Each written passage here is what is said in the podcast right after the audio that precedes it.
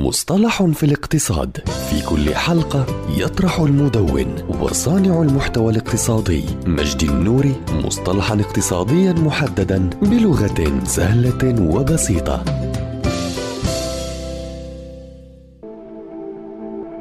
التسويق الرشيق. هو منهج تسويقي تقوم من خلاله الفرق التسويقية بتركيز جهودها الجماعية على تطوير المشاريع المهمة أو تلك التي تحقق فائدة كبيرة لدى العملاء النهائيين حيث تعمل هذه الفرق بشكل مكثف خلال فترة قصيرة من الزمن بهدف إكمال هذه المشاريع وقياس مدى تأثيرها على البيئة المحيطة ثم تعمل على تحسين النتائج التي يتم التوصل إليها بشكل مستمر مع مرور الزمن ويكمن الهدف الرئيسي من هذه الاستراتيجية أو المنهج إلى رفع الكفاءة الإنتاجية لدى الموظفين في قسم التسويق وزيادة سرعتهم في العمل.